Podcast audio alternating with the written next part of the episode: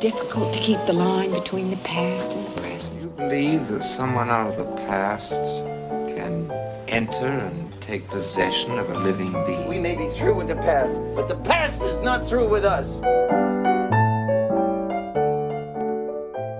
Welcome to the Next Picture Show, Movie of the Week podcast devoted to a classic film and how it shaped our thoughts on a recent release. I'm Scott Tobias here with Genevieve Koski. and Tasha Robinson. uh, Keith Phipps could not be here this week because he could feel the heat coming from around the corner. Uh, every week, we get together to talk over a classic film and consider how it relates to a current movie. This week, we finally get to talk about Chicago, Illinois, our beloved hometown, where we're recording this podcast right now. It's a wonderful city to visit. We've got great restaurants and museums. We have Lake Michigan and Wrigley Field, the Art Institute. You can eat a deep dish pizza or see a show. It's a glittering jewel of the Midwest, and it's high time we get two cinematic Valentines to our fair city. Uh, Scott, What's that? I got some bad news for you. Um, in one of these films, they blow up the Green Mill. What? well, do they at least go to Wrigley? Sears Tower? The Von Steuben Day Parade? That's that's all from Ferris Bueller's Day Off. well, what are our movies then? Well, over the next two weeks, we're comparing and contrasting two heist movies set in Chicago. In the new thriller Widows, director Steve McQueen's long awaited follow up to 12 Years a Slave, the city's notoriously dirty political system figures into a complicated heist in which the widows of some professional thieves unite for a $5 million score. Set heavily on the south side, where the tonier neighborhoods of Hyde Park coexist with some of the poorest communities in the city, Widows uses an alderman race to expose systemic racial and class divides. The Chicago Way also plays a part in Michael Mann's 1981 debut feature Thief, which stars James Caan as a professional safecracker who can drill through locks more easily than he can through the city's entrenched gangsterism and corruption. Oh well, I guess Chicago is going to live down to its reputation once again. Still, we've inspired great artists like Michael Mann and Steve McQueen, which has given a boost to our local economy.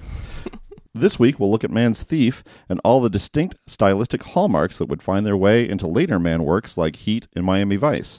Then next week, we'll bring in McQueen's Widows and its use of genre to make larger points about our social system. Now let's all take a swig of Malort and get down to it after the break.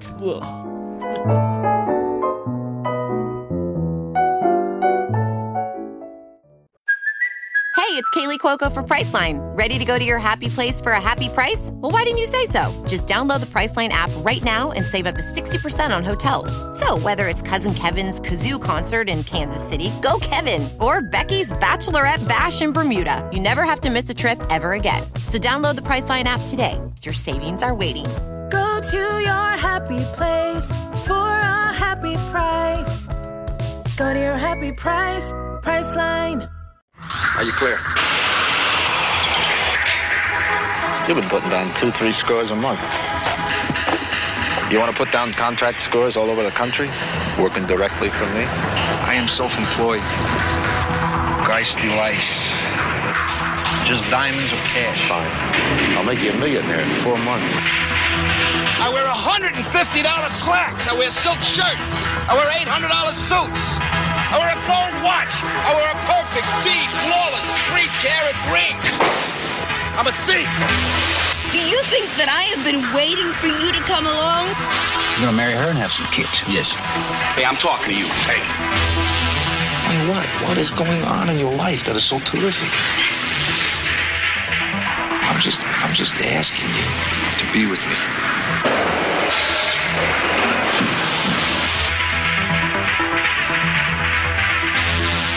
Go. We got a problem. I want my money. We're new partners. We're in for 10 points. I am the last guy you want to mess with. You get paid what I say. You do what I say. You don't know from one day to the next whether you're going to be killed, go home, or get busted.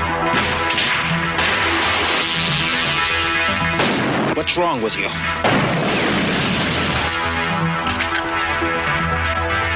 James Caan. Thief. There's a funny contrast between the climactic heist sequence in Michael Mann's Thief and Jules Dassin's Rififi, which is maybe the most celebrated sequence of its kind in film history. In both films, a team of professional thieves descend from the roof after hours to access a fortune in jewels. And in both films, there's an emphasis on natural sound, rather than the music scores often used to goose up the tension in thrillers of its kind. Yet in Rififi, you can practically hear a pin drop in the theater because the men are trying to work as quietly as possible. And in Thief, they're noisy as hell, tossing furniture around so Frank, a master safecracker, can drill a hole into a particularly thick hunk of metal. There's skill involved, but it's the ultimate smash and grab job. Surely the comparison was no coincidence. Thief, and much of Mann's later work, owes a huge debt to Dassin and especially Jean Pierre Melville, whose Le Samouraï and Bob le Flambeur brought a stripped down yet existential quality to films about the criminal kind. Yet the big robbery in Thief is also an extension of Frank himself, who isn't the type of guy to carry himself lightly. Frank is a battering ram of a man. In a performance that summons the charisma and braggadocio of his Sonny Corleone character in The Godfather nine years earlier, James Caan plays Frank as someone whose goals are so clear that they literally fit on a postcard. If it were up to him, he'd smash and grab enough diamonds to buy a modest ranch home for his waitress girlfriend, played by Tuesday Weld, and they could raise a kid together. Any kid. He's not picky about it. Yet the world doesn't operate that way. Doing a criminal job means bringing in potentially unsavory partners. And for that matter, getting a kid through an adoption agency isn't so easy when you've got a criminal record and a hot temper. And so Frank's retirement plan has to include a Chicago mob boss played by Robert Prosky, who has the resources to set up the biggest score of his career, and the resources, as it happens, to get him a baby, too. Frank will fulfill his end of the bargain. That's who he is. The motives and actions of others are out of his hands. Michael Mann values professionalism above all else. Criminality only bothers him if it's sloppy or dishonorable. That's why he can cast Robert De Niro as a thief and Al Pacino as a police detective in Heat and have them share a coffee together. They understand they're in the opposing roles of cop and robber, but they're united in their skill and commitment to doing the job right. Thief set the standard for the Michael Mann hero, as well as other elements that would carry over to his later films, like the synth driven ambiance of the Tangerine Dream score, and the careful attention to how characters like Frank go about their work. Is Frank a good person? That's certainly up for debate. But as Omar Little says on The Wire, a man got to have a code, and Frank has one, even if it dooms him in the end. One of the frustrations for a Mann hero like Frank is that the criminal underworld naturally tends to attract its share of lowlifes, so conducting yourself honorably isn't always the best play. But Frank does it anyway, and when his honor is not reciprocated, he responds like the battering ram he is. It's not necessarily the smart play, but for a simple brute like him, it's the only play. You don't know from one day to the next whether you're going to be killed, go home, or get busted. Look, I have run out of time. I have lost it all. And so I can't I can't work fast enough to catch up and I can't run fast enough to catch up and the only thing that catches me up is doing my magic act. But it ends, you know. It will end when I got this right there. It ends, it's over. And so I'm just asking you to be with me.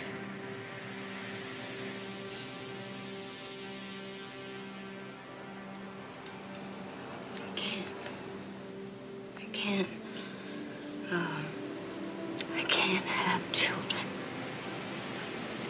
I don't fit into this. Wow, we adopt.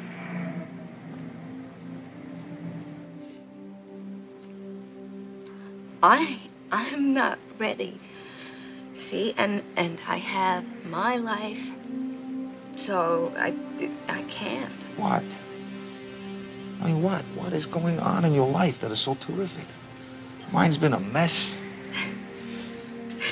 I was just, I was just thinking, you know, that just maybe between the two of us, that we could make something, something happen, something special, something really nice. You know? Okay, so I'm extremely curious what you all thought of this film. I mean, obviously, I'm pretty well steeped in the work of, of Michael Mann, but I believe this is both Tasha and Genevieve. This is your first encounter with this film, and so basically, what do you think of it? I liked it. I, I felt like a lot of pressure to love it because I know how you feel about about Mann Scott, but Yeah. I, but I, I- I did enjoy it. I was never not enjoying watching it. It's a super stylish film. It moves well. I loved seeing like this vision of Chicago, which predates my time in the city, predates me, you know. But it's a time in the city that I've seen depicted in other films, but not this way. Mm-hmm. So I that was really enjoyable to see. But I think like it just it didn't stick to the ribs in, in the way I was hoping hoping it would. And I think a lot of that comes down to the Frank character. And listening to your keynote, like, kind of underline why I didn't really connect to him, but also sort of underline that, like, maybe that's on purpose. Um, he, he just, like, feels like a little bit of a hollow center at this film. Just like his his motivations just feel so basic and blunt, and, and there's, like, no internal tension in him. Like, I don't get the sense that he enjoys being a thief or he's, like, very drawn to crime, you know? It's very kind of like, like you said, like a blunt instrument approach to it. And I, I think also watching this after Widows, where the motivations of individual characters are all super knotty and intertwined. Yeah. This just felt like a very pro forma uh, approach that it worked. It worked to make the movie go, Yeah. but I think it kind of kept me from connecting to the Frank character or finding him super interesting in a way that might have made the film, you know, stick a little more.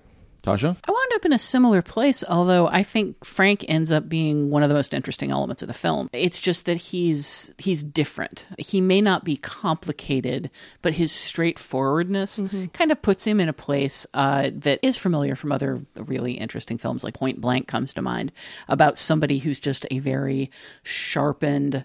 I want to say a sharpened bullet, which is a, a, how how can you mix a metaphor in two words? I, I, like, I like Scott's blunt instrument. Uh, Yeah, He's a he's- battering ram of a Yeah. man. He's a he's a sharpened battering ram. He's got he's got the pointy bit, and he just shoves it in and, Yeah. and drives forward. And I think the specificity of what he wants ends up being really interesting to me. For me, where the film kind of falls apart is in looking back on it. It brings across tension really well, I think. I spent a lot of time during this film feeling a little breathless about what might happen next. Like, how is this heist going to proceed? How is this fight going to proceed? Who's going to survive uh, this? What's going to happen in this, like, awful date between uh, Tuesday Weld and James Caan? All of these different things. And then by the time we got to the end, the end felt really pro forma for me. The end to me felt like a lot of settling scores with the mob uh, kind of stories that I've seen over the years. Some of which might have been entirely an emulation of this, um, but for the complexity of the film to ultimately come down to a man walking into a house and shooting a bunch of Yeah. people, that was a little disappointing for me. Right, but I mean, we can talk about the, the ending for for sure and his the choices that bring him there, which to me is are quite interesting and revealing of of character. But broadly speaking, I think there is a strong interest on his part, particularly in this movie, but even even in Heat, which is you know if you consider is to use a Chicago metaphor, that is a, a deep dish Michael Mann film. Heat, Heat is a three hour epic, but he likes to play with archetypes, very Yes. boldly drawn mm-hmm. archetypes. And you know, I think about James Caan in this movie. You know, you mentioned Point Blank is a really good example. Lee Marvin in that film, that particular type of hero, someone who is on the wrong side of the law, but goes about his business in a in a as honorable a fashion as a straight shooter as you can be uh, in that business. I mean, I think that is a, a pretty deliberate choice uh, for him to use that. I mean, I was, you know, I mentioned uh, um, Melville, who's who again as somebody who who liked to take American noirs and do his own kind of minimalist existentialist twist on them. Uh, Jules Dassin actually had a film called Brute Force uh, that you could have you could have called Thief Brute Force as well, and that would have applied. I mean, I think that there's a there's a real deliberate nature into the way this character has been conceived as simply as possible. Yeah, I that's what I was saying. Like it, uh, listening to your keynote, like made me feel like it was purposeful, and so like I, I can't quite call it a flaw, but I think like that is maybe just like kind of a personal taste thing. Is Yeah. I, I straight archetype characters tend not to interest me as much as more complicated characters. But- I do tend to agree with you though that Michael Mann is just is a filmmaker who likes bold choices mm-hmm. and a lot of the stuff that really stands out for me about this movie is some of the really bold choices. I mm-hmm. love the Tangerine Dream score. Yes, awesome. It's just I mean, the it's so different. It's and also so the first, memorable. literally, the, this is his first film. The first thirty seconds of the film, you know who directed it. Like, who? Can, I mean, who can do that? Like, just immediately establish themselves. It's always like, just on the verge of too much. Like there were a couple times like when it's just like you know not quite overpowering a scene, you know. But I'm like, is this too much? I, I think it. No, no, No. it's just right. It's just right it's very insinuating and it's Yeah. very it's very very bold it's not a score that you're going to miss uh, in the background somewhere it's not a score that's uh, trying to like sort of subtly influence you without being overt like it's an in-your-face stylistic choice and i, I kind of love it Well, and it also like features that somewhat extended sequence in the bar of uh, Mighty Joe Young's Turning Point being being played. Like talk about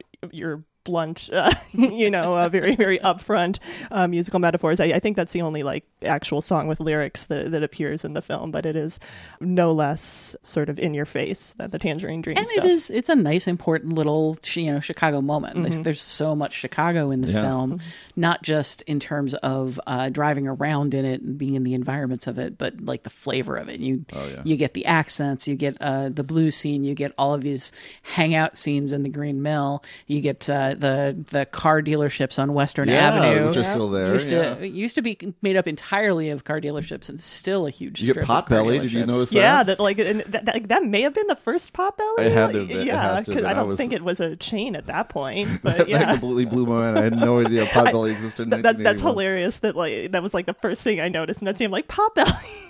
And you got you know, you know uh, driving under the L stations and uh, Oh yeah, yeah. it's- you got to have that. You got to have the lower Wacker drive. You've got to Mhm. have the, The elevated L, track. I mean, that's that's kind of standard stuff. But he does show you some sub stuff that isn't standard. You know, and is in the neighborhood a little bit for Yeah. for us. That was certainly a pleasure. Just the surface of that. I mean, there's also plenty of substance to his portrait of Chicago as well. Uh, but I kind of wanted to get up to and including incredibly abusive cops. Oh my god! But that, to get kind of continue a little bit more with Frank is that what I was kind of asking myself watching it again this time is just like what does he want? All this stuff in the postcard, this vision that he has of a perfect life of having this woman and a, a kid, any kid, of, of living in this house. Is it you know of having taken care of this mentor of his played by Willie Nelson?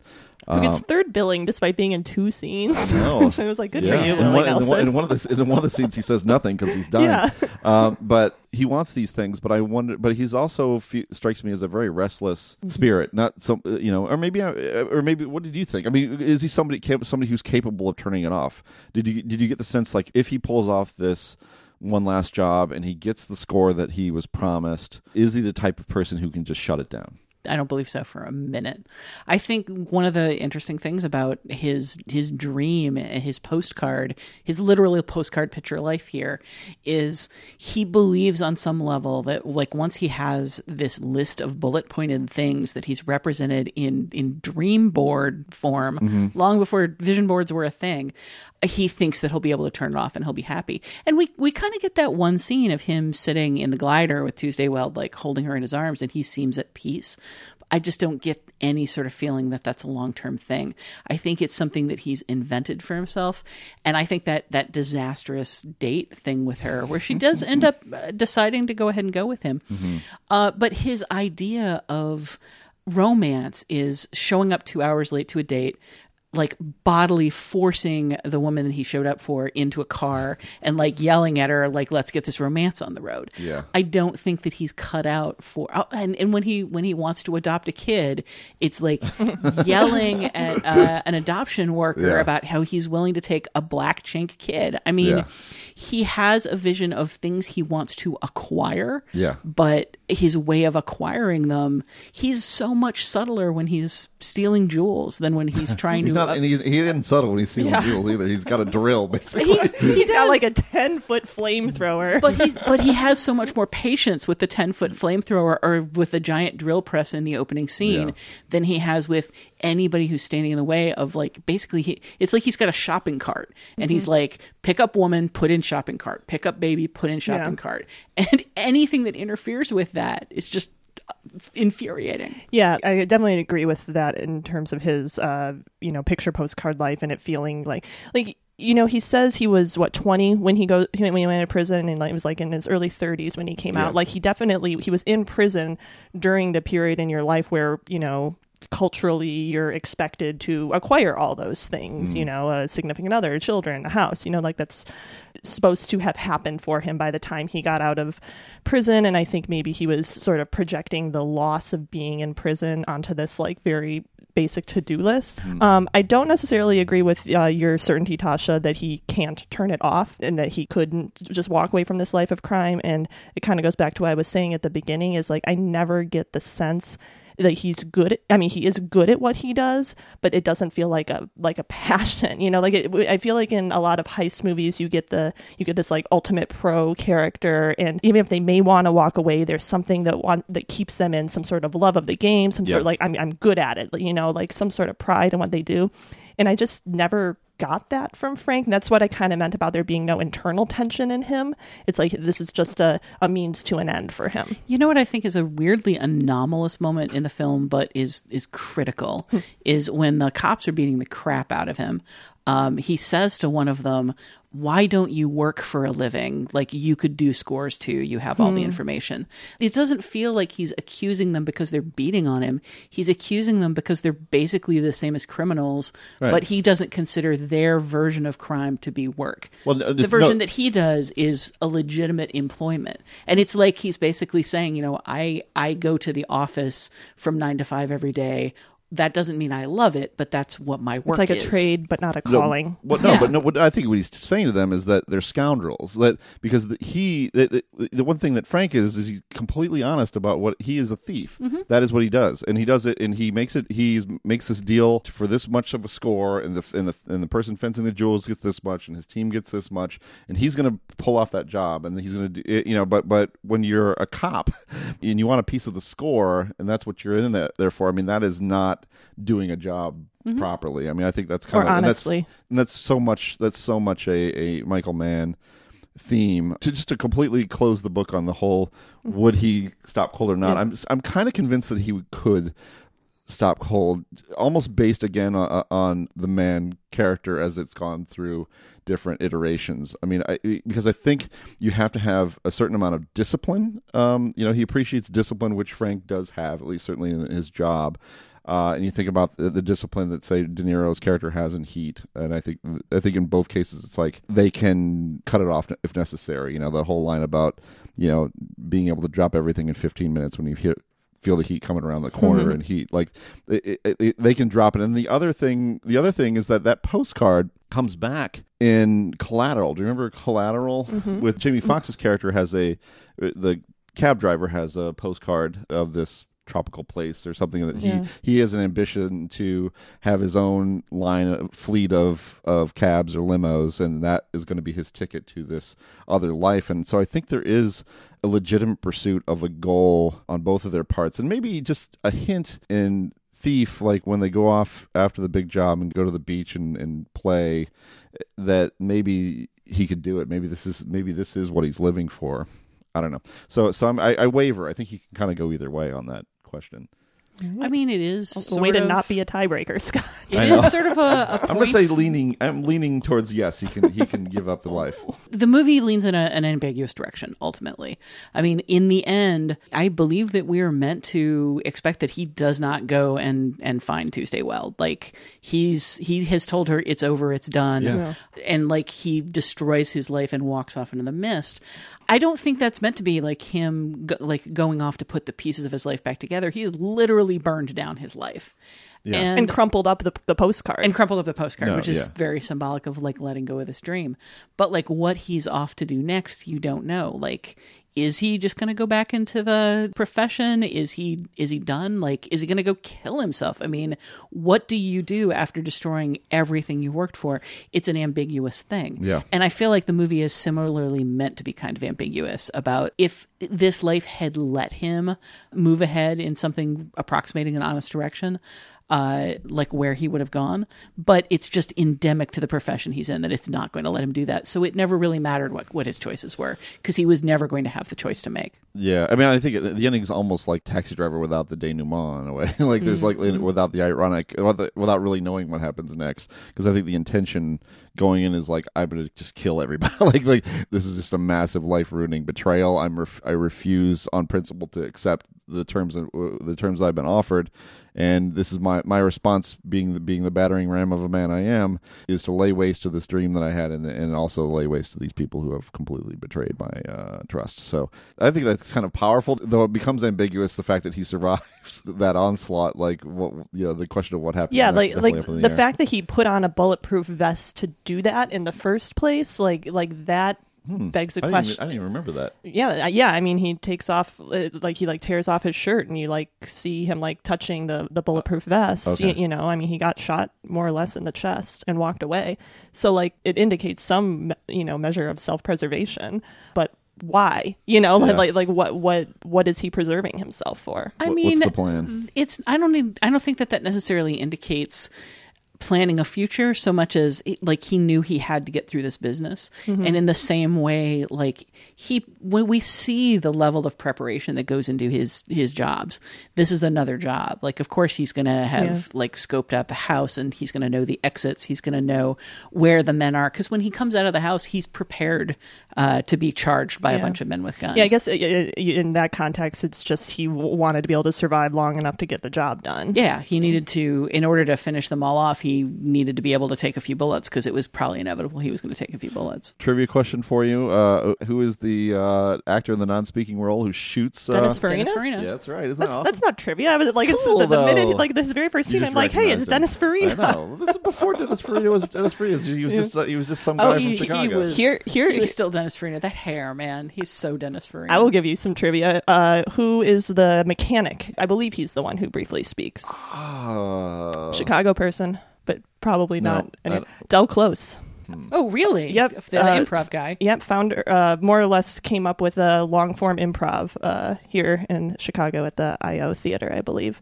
Um, Oh, so big, big name in uh, Chicago improv and all, all improv. Yeah, the, the Del Close Theater. proper. So, uh, Yeah. which which brings it in, me to this question: uh, How does the city of Chicago figure into the, to the action? How's it, what do you th- what do you think of this as a Chicago movie? I mean, it works really well as a noir setting, you know, especially in those sort of opening scenes with the the rainy streets and the the high contrast, you know, lighting. Like it, I mean, it looks great, you know. It, but it's recognizably Chicago. But again, to go back to this idea, it is also kind of archetypal, you know, and um, it just it plays that part. The city plays that part really well. I was a little flippant about uh, police brutality, but Chicago of this era did have a, a humongous reputation for police brutality. This was the John Burge era. This was the era when uh, cops were pretty routinely known to torture sub- suspects into confessions.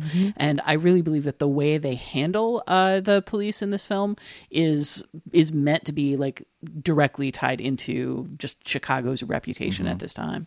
Well, I mean, and also just this collaboration between between the cops and gangsters. Mhm. It's kind of remarkable to see this film where you know he makes this deal with the Robert Prosky character, and he's being surveilled by the police at this point, and you're, you're thinking uh, he's just fallen into this larger scheme that they're that they've got. They're going to rope in him and the and Prosky and the, his whole operation. That's really not what's going on at all. Like they're they're there to protect Prosky and, and to to get the, the you know the the surveillance is about getting their piece of the action. I mean that's a whole nother story, really. I mean to, to have that kind that level of corruption is so great, and it reinforces these two elements the gangsterism and the and the and the police corruption they just end up reinforcing and strengthening each other and crushing uh crushing the little guy which in this case is a you know criminal but still um it's it's interesting to see that work that way it's a very it feels true to me I mean, the little guy is Jesse. It's Tuesday. Well, I mean, she's the one who who gets ultimately crushed,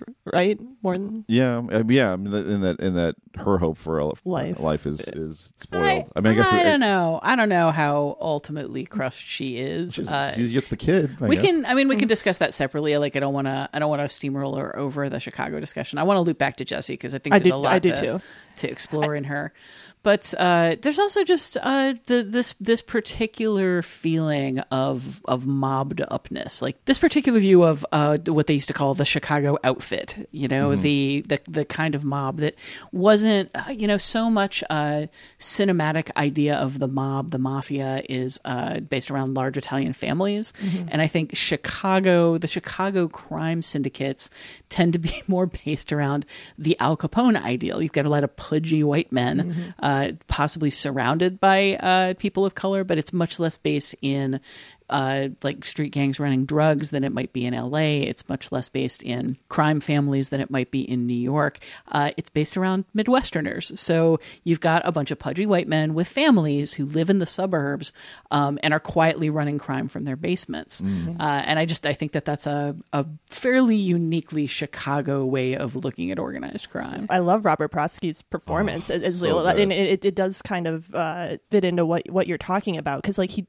you know, he's threatening, but he never really comes across as overtly threatening. You know, like he's- until he, does, yeah. Until and it's a boy, is it a scene when he oh, does. Oh, wow. What a yeah, great- what a right, great yeah. moment. But he doesn't like you know. Mu- he, he's almost like sort of an uncle, you know, like a shady uncle figure, you know, um, and it fits into this idea of sort of crime as collaboration with the with the city. You know, it's not he's not like an enemy of the of the state or the city, whatever you want to call it. He's he's part of it. He's part of the family, and he's the the shady uncle of the Chicago family. You know, Yeah, it's perfect casting, really, because he does have that right av- avuncular uncle Mhm. thing uh, going, and, and and he has the calm of someone who knows he's he has all that power. I mean, he Mhm. doesn't have to he doesn't have to um, Flex. flex at all, and he and he also realizes that he's got one over on Frank from the beginning. I mean, he can he can get to that point where he betrays him and and expect Frank to fall in line because the, the cost of not falling in line is pretty steep.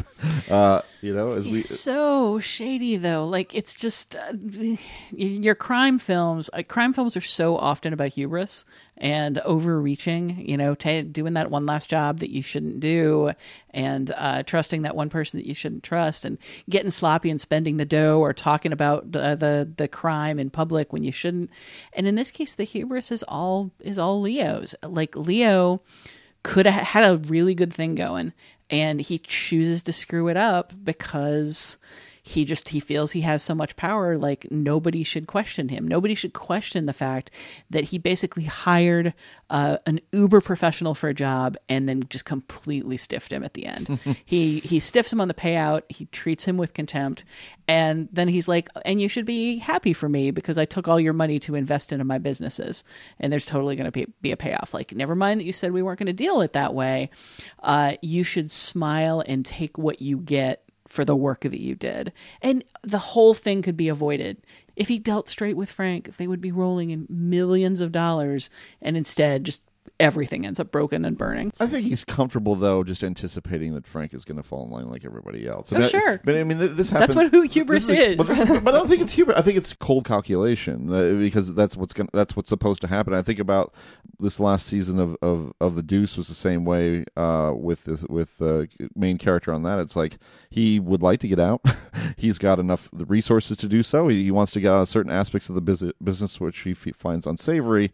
But it's like, nope. You know, we're not, we're just not going to let you do that, and you're going to have to live with that. And what all of this, all of the moral baggage that comes along with it, there's nothing that can be helped because you do a great job, and we want you there, and we're gangsters. we can say that.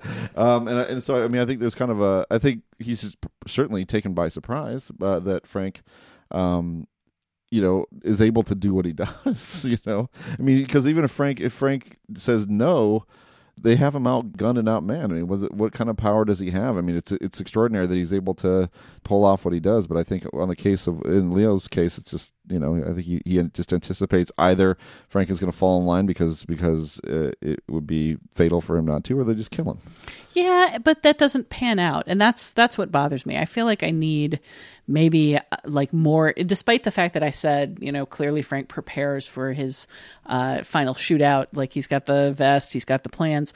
I would have liked to have seen more of that because in the end, what he does is he walks into the house of the guy who has all of the the guns and a fair bit of cunning, given that he sees uh, what's going on and, and gets out, uh, and just shoots everybody. And there's not really a lot presented to show like how he gets away with that apart from being a protagonist and and being clever and possibly Leo just being too arrogant to see it coming but I mean in the end we're told that he's this consummate professional that he's Mr. Wizard uh and then in the end he just he gets his way through like very blunt I walk in and shoot some people Yeah, but I also think he's you know there's a I mean there's preparation, but there's a certain recklessness and like a nihilism to that. Oh, that's sure. true. Ni- mean- nihilism, I think, is is a word that kept popping into my head with his whole thing. You At the- know, at It- the well, end it- or, well, like, yeah. th- throughout. The, I mean, he has that little. um you know speech about nothing you know with with the Tuesday Weld character you know like really it, point. yeah and it, it all kind of comes back to that feeling i had of this of being just sort of this empty hole at the center of, of this movie of like what what is driving him you know and you know it it feels like everything we see or we're told is driving him is just one level above center you know there's not like a core drive to him I guess, but I mean, I think what keeps uh, him from being uh, what- makes him human, I think, is James Caan. Though I think Caan, Caan is just is such a um, explosive actor. I mean, someone who who is feeling every moment in a very intense way, is, has a very strong reactions to things. you know, if Sonny Corleone were, were less of a screw up, then he would be Frank. You know, I mean, they they, they both run hot. That's just their way, and uh, um, you know, I think Caan pulls that off. You know, just he's just that's his one. That's his one. You know, he can. I've seen him do some pretty nuanced performances. He does. He this is a movie he did a couple called The Rain People, where he's just gives a very beautiful, quiet performance. But like, you know, this is him. This is this is what you expect from James Caan, and I think there's kind of, you know, that there's a lot of humanity to that that I think enriches a character that is, you know, uh, on paper and in concept uh, pretty simple. I think what makes him human is Okla, uh, Willie Nelson's character, Mm. and I think that maybe the real turning point in the film is his death, even though. That is, it's such a small, a weirdly small role and such a small scene. The scene where the two of them are talking together in the prison has more of a sense of of passion and affection than Hmm. anything that ever happens between Frank and Jesse, and it's actually kind of weird. the way that sh- that scene, that conversation is shot, where they have their heads really, really close Yeah. together, um, and they're both looking at each other with the love light in their eyes. I like as soon as they started talking, I, I thought, oh, these guys used to be lovers, because Huh. there's a Yeah. there's a weirdly romantic element to just the way they look and talk to each other and there's a warmth to both of them and I, I feel like probably what we're supposed to get is just you know Willie Nelson is doing his Willie Nelson thing. Like he's just he's a warm and compelling guy and I think James Caan is maybe responding to that. But the way they talk like I know world I know they're old friends. I know that uh, he's his mentor. I know that he he cares about him a lot. But there's a level of emotion there that I never saw between Frank and Jesse. And when Frank tells Okla you know here's here's my plan like I'm uh, currently dating this girl we're going to get a baby like the whole exchange between them just really sounds like I'm I'm doing the thing that you're supposed to do and it's going to work out. And Willie Nelson's like, yeah, that's cool. I kept wondering, especially given the the backstory of just like the horrors of jail, if the two of them were like more than friends in jail and that they forged an emotional relationship. I am not sure that Michael Mann would support that reading. It's Mhm. entirely in the acting for me. But I do think that they're meant to have a connection that is fundamentally important to his life. Mhm. And when Okla dies, uh, something changes. I think that's a good point. I, I I wouldn't go quite so far as to say there's any kind of like intimacy beyond this long relationship they've had, this mentorship, this closeness, and, and you can compare that to his relationship with Jesse, which is on the fly. It's well, it's on the fly too, Yeah. right? It's like okay, this is this this is good. This is like this person. This is the person. She's going to take me to whatever. She's Mhm. going to help me achieve this goal that I have. It's not. It's not like he doesn't have feelings for her, but it's there's a definite contrast in terms of the depth of those feelings between how he feels about Okla and how he feels about Jesse. Right. Yeah, I think it's interesting how Frank and Jesse's relationship is is introduced. You know, when he talks to her for the first time in the movie, it's not the first time he's spoken to her. You know, like there's an implication that they've they they know each other. He presumably sees her frequently. You know, um, we don't know if it's their first date or you know third or fifth or whatever. You know, like they have some sort of established relationship, but we are not given any clues really of uh, precisely how far along that relationship is. So when we get to that scene between the two of them, uh, that bad date scene, which I actually really like, and like when it was over, I was like, I should have hated that. Why didn't I hate that? Oh, yeah, let's talk about Yeah, that. um, I think it, I think the answer is Tuesday Weld. I think she is uh, fabulous in that scene. But um, and, and I also think it's just spectacularly beautiful, like this, like where he sets it and the way it looks. It's just so. It's such a gorgeous scene. But go ahead. to reach that scene without like firm knowledge of of what led up to it without being told explicitly I don't know how I feel about it still. I mean, I only watched this this movie, you know, a handful of hours ago, so I'm still kind of like putting it together in in my mind, but uh I think it's interesting the way the relationship progresses in this movie. I, I think that that progression condensed into this scene is why I end up loving the scene because uh, for me it's not it's not necessarily the acting although the acting is good it's not necessarily the setting it's the expectations I had based on how it started to build and where it went instead. Uh, because the, the where he shows up and he's two hours late and she's like, uh, you know, we're done. Mhm. I don't. There's no reason for me to put up with this. You don't respect me. And he physically throws her into a car, And she gets out, and other people try to help her, and he grabs her and throws her back in and takes her somewhere and like forces coffee on her and tells her what to think. All of that reminded me so much of Robert Redford and Faye Dunaway in Three Days of the Condor, and how he basically assaults and kidnaps her and takes her hostage, and so she falls for him. And just that whole dynamic. We did a whole list of them at uh, for an inventory at the AV Club of people, women falling for men who kidnap and assault them. And it's a really gross uh, trope. So here, as soon as he throws her into the car, I was like, oh boy, here we go. And uh, like within two scenes, she's going to be falling for him because he's so manly and dreamy. And instead, she keeps standing up for herself. She she does not budge on like I am not interested in dealing with this. And it tells you so much about his character, how he escalates, how he gets so frustrated because she won't get with the program. What are you doing in your life that's better than living up to this weird fantasy that I have? Like just do what you're told. And she just keeps pushing back on it. And when she does give in, it's not out of a feeling of romantic attraction to him. It's because he basically offers her something that she's never had and she wants. And when the two of them exchange horror stories, those horror stories are really horrible. Yeah. Yeah, but I like mean- like the little glimpse we get of her background, it's like, oh, I can see why you might like be drawn to a somewhat transactional, uh, stable or supposedly stable, safe relationship. which is possibly an illusion. Yeah. Like he he basically ends up saying like, "Look, I we don't know each other, but I want to make this picture happen. Do you want to be in this picture?" And she's like, "That picture looks pretty good to me. Not you look Except pretty for good all to the me." dead people. yeah, what's what's with the dead people over here? Oh, there's actually an interesting story behind that. So the answer is nihilism. It's they, the na- what the nature of that exchange ends up being is a so far what I was expect from what I was expecting it to be, and b so unique. Like this is just I I think of maybe a movie like Mad Dog and Glory, uh, where a woman basically agrees to be in a relationship with somebody she does not care about in the slightest for transactional reasons, and I, I don't know. It's just there. There's a small enough number of those kinds of things. She, I don't think she ever really gives up her identity. I don't think she ever really gives up like what she, where she came from, or what she wants. And that's why, in the end, when he sends her away, she's pretty clearly devastated that it's over. But I don't think she's in any way destroyed because I think she was always expecting it to fair. happen. Yeah.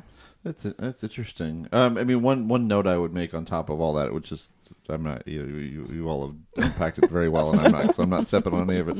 Is that is that I, I Please do, mansplain the female character to us. M A N M A N N. uh, explain. Oh. Um, so so I'm I, giving that a golf clap. I'm gonna I'm gonna say, but I will say that w- w- what what's inter- it's interesting that the length of a scene like that, the amount of time that that man is willing to devote, what is ostensibly a a a tight, whatever, two fisted, you know, uh, heist movie, uh, and give give over, send you on this journey with these characters for for that length of time. That's very Yeah. unusual, and then and then he follows that up with other things that are unusual to see in a movie like this, which is which are just planning, which is just like how do we do this job and what do we need and who do we talk to, um, what's different about it than other jobs. You know, it just it's interesting what gets Mann's attention. Because when he when something gets his attention he gives it he it gets his full attention and he really works it as hard as he can. And and and uh and so it, you end up with some unusual touches like like a how long would that scene be? 15 20 minutes or something like that? That's a very long scene. The one between the two of them. between the two of them. I mean and that's that is n- nothing i think you would anticipate in a movie like this. So uh you know kudos to you michael mann making your first movie. But uh we'll have uh, more to say about uh, michael mann and thief next week when we compare it to widows. But first a break and some feedback.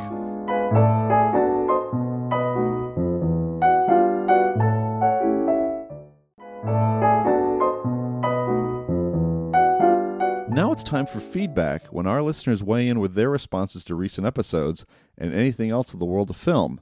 Uh, first, we have to start though with a with a terrible, terrible, terrible mistake that Tasha made. really? Was it a terrible mistake that I made? I'm going to throw it all on Keith in absentia. Uh, I, I was I was there for it. I you know I was well. I guess it's probably my mistake for not even It was No. my mistake for not being there to Yeah, correct you all. okay. Uh, it basically it's everybody's mistake. Well, but what mi- what but what, mine. what was this terrible error, Tasha, that you made? Oh well, recently when we were discussing The Other Side of the Wind uh, on Netflix for our pairing of Other Side of the Wind with Shirkers, uh, I was rambling on about how my deep-seated love of John Huston's voice and how he will always be Gandalf the Wizard to me.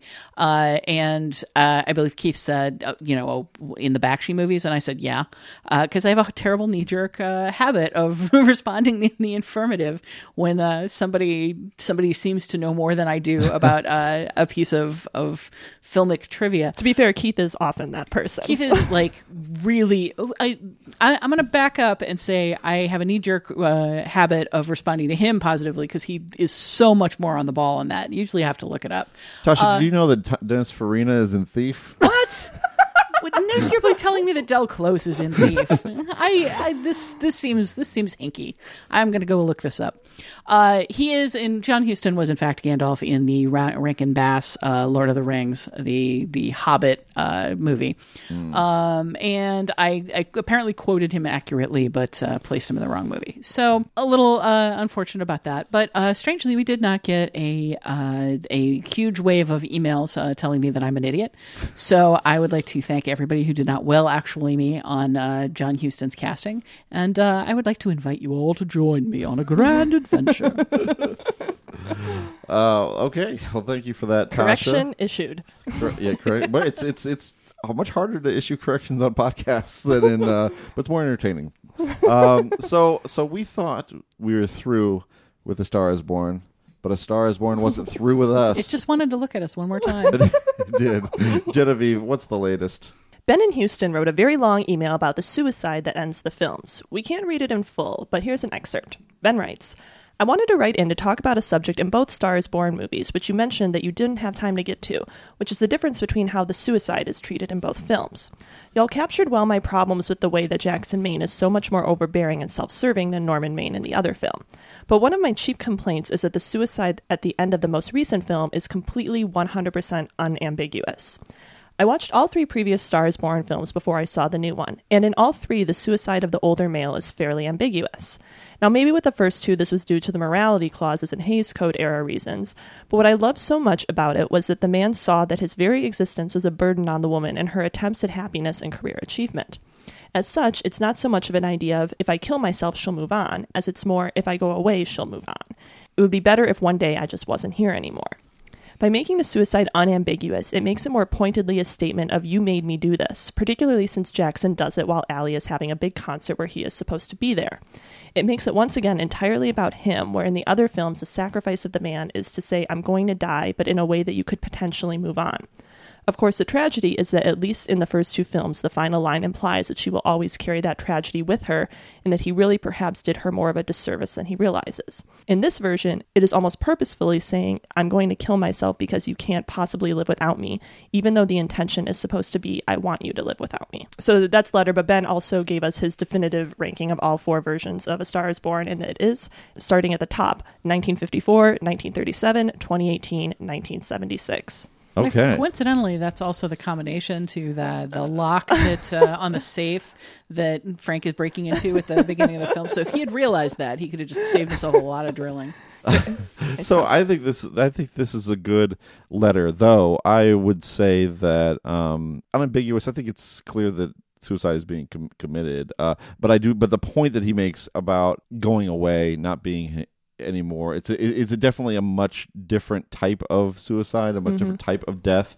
Uh, and I guess maybe he's thinking it's ambiguous in terms of how it might be interpreted by other no, he's people. saying. I think he's he's saying it's ambiguous in terms of uh, the the drownings could just theoretically not right, be that's deliberate. Saying. Yeah, but I mean, the people who would like out, outsiders could potentially see that as you think. You think that even she would see that as poss- a Oh. I think I think even the audience could see it as uh, possibly not suicide. Oh, okay. Like you'd have to stretch for it, but I think it's in Hmm. in a Hays Code kind of way. But yeah, I think it's also meant to be, you know, for her in all cases if she's if it's left ambiguous for her, she doesn't necessarily have to contend with he did it because of me.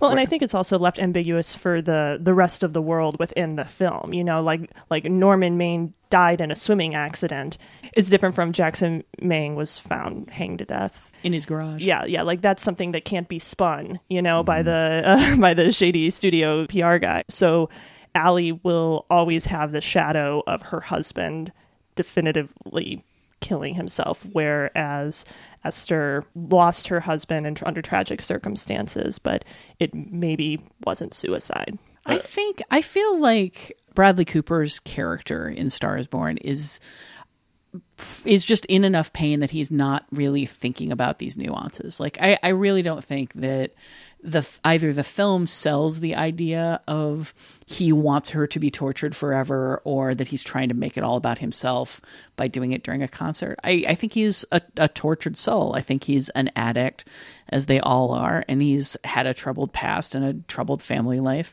And I think that when he does it, he's not thinking about destroying her future.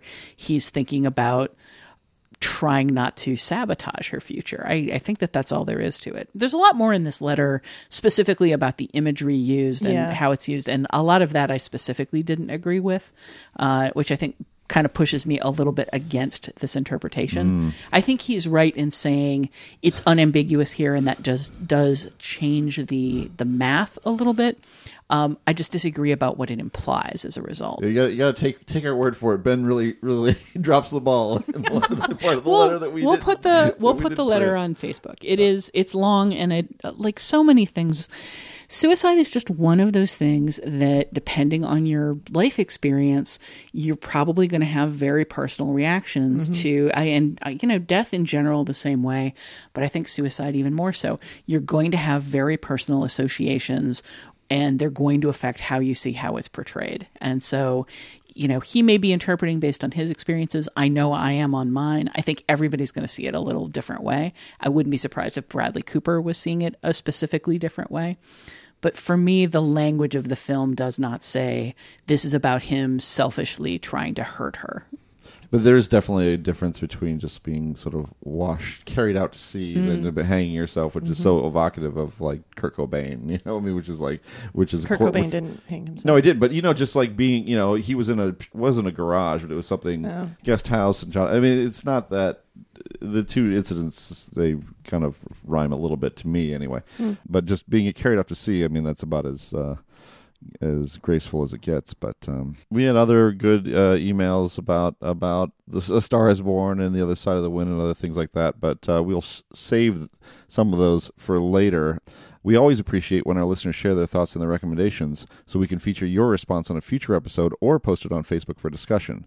To reach us, you can leave a short voicemail at 773 234 9730 or email us at comments at nextpictureshow.net.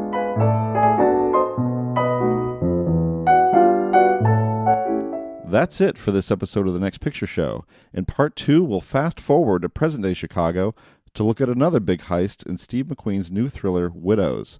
Look for that Tuesday, or better yet, subscribe to the Next Picture Show on Apple Podcasts, Spotify, or your podcatcher of choice. Find us at nextpictureshow.net, follow us at facebook.com slash nextpictureshow, and follow us on Twitter at nextpicturepod so you'll always know when a new episode drops. Until then, we're going to change cars like other podcasters change their shoes.